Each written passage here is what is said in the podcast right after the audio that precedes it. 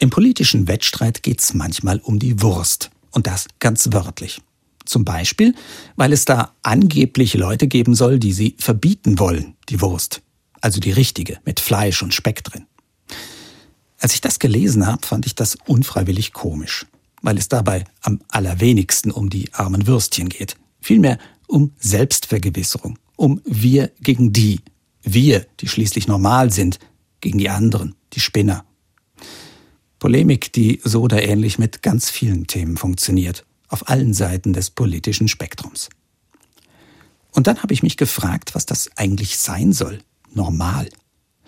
Für mich ist normal nämlich bunte Vielfalt und nicht schwarz oder weiß. Ein offener Blick in die Welt genügt.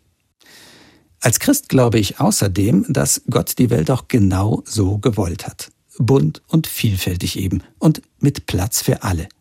Und natürlich darf, ja muss über alles geredet und gern auch hart gestritten werden.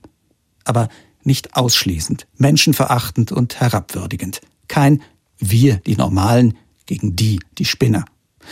Denn am Ende wird uns gar nichts anderes übrig bleiben, als es irgendwie miteinander auszuhalten hinzunehmen, dass der oder die andere anders ist und anders tickt, andere Ansichten hat und andere Geschmäcker.